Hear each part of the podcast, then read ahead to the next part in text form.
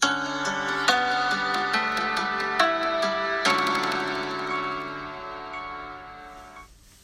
んばんは、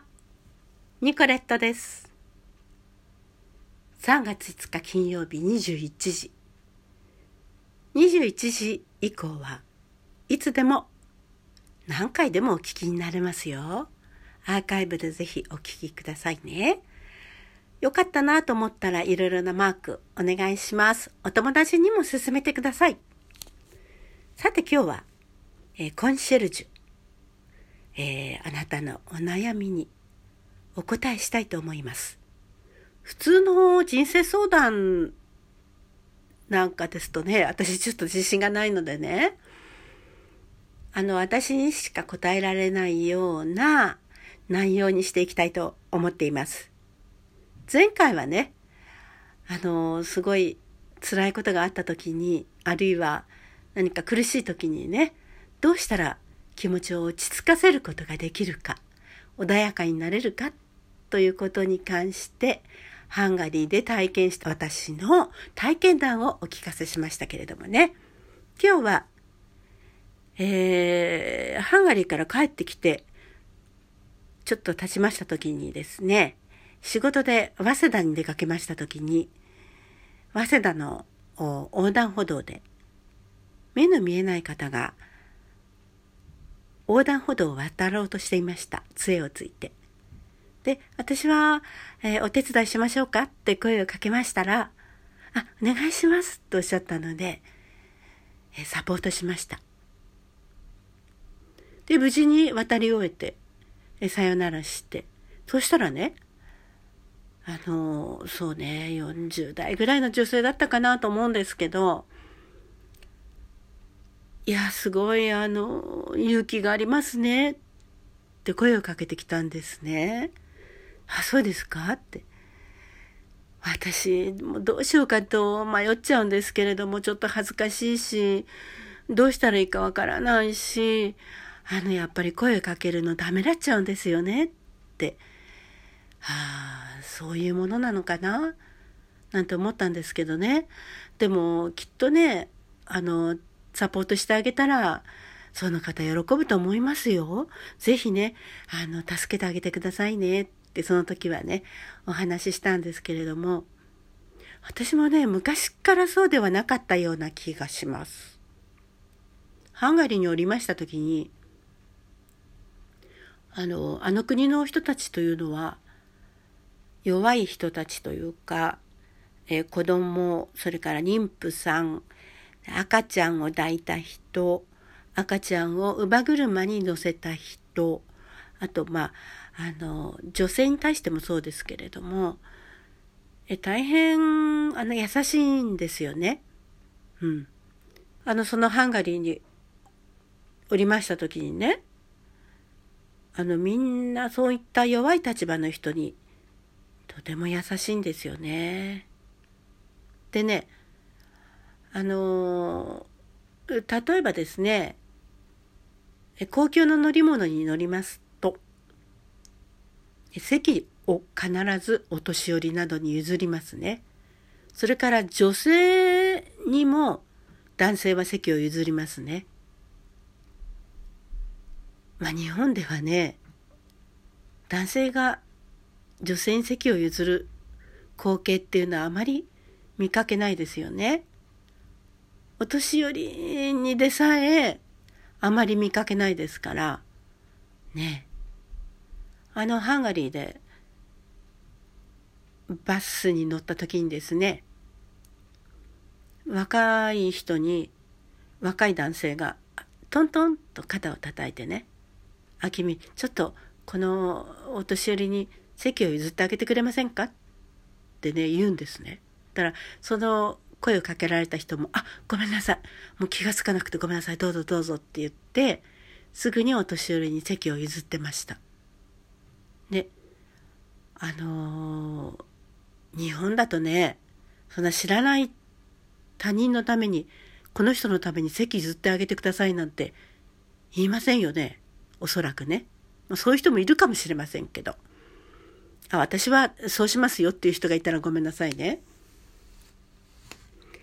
まあ、あの、私がね、お腹昔大きかった時にね、電車に乗っていて、あの、明らかに、あの、妊婦だとわかるマタニティドレスを着ていたんですね。で、つり革に捕まって。なんかね、ちょっと胃が痛くなっちゃったんですね。私胃が痛くなるとこう背中を丸くして体をこうあの沈めるとねあの楽になるんですそれでちょっとねこう沈みかけたんですねそうしたらね初めて私の前に座っていた男性が「あどうぞお座りください」って言って席を譲ってくれたんですけれどもでも妊婦さんにもねあまり譲らないですよね。まあ最近はあのバッグとかにねこれなんかシールっていうかね、私は妊婦ですっていうようなね、ものをつけてらっしゃる。あれはいいですよね。わかんなかったりしますからね、本当に妊婦さんかどうかね。うん、でも、あの、お年寄りには席譲らないし、私ね、日本に帰ってきてすごくショックだったのはね、ベビーカーは他人の迷惑にならないように自己責任でみたいなポスターを読んでね、えー、日本ってそうなのかと。ハンガリーではね、ベビーカーで電車に乗ろうとする人とか、エスカレーターでベビーカーと一緒に乗ろうとする人はね、あの、他の若い力のありそうな男性がね、お手伝いしますよって言って電車に乗せてあげたり、あとエスカレーターに乗せてあげたりするんですね。で、他にね、あの、ちっちゃいお子さん2人ぐらいいる場合は、1人の子を抱っこしてあげたりね。あの、それを普通に見ていたから、日本に帰ってきたら、え、何なんだこれと思いまして、はあ、なんか冷たい国だなって思っちゃったんですね。まあ、あの人に席を譲ったりあるいは目の見えない方をサポートするというのは私にとっては自然な普通のことなんですけれどもそれが恥ずかしくてできないという女子高生の話を聞いたことがあります。まあ、あのヨーロッパの方では子供の頃から親や学校の先生が弱い立場の人には優しくしなさいね、女性にも優しくしなさい。ね、席は必ず譲りなさいということを本当に何度も何度も言って聞かせるんですね。本当に教育としつけっていうのは大事ですよね。で、あの、日本でね、私には、あの、全盲の友人がいましてね。で、その方を時々サポートしたりするんですけれども、あの最近ああるじゃないですか。あの駅のホームでね杖をついた方が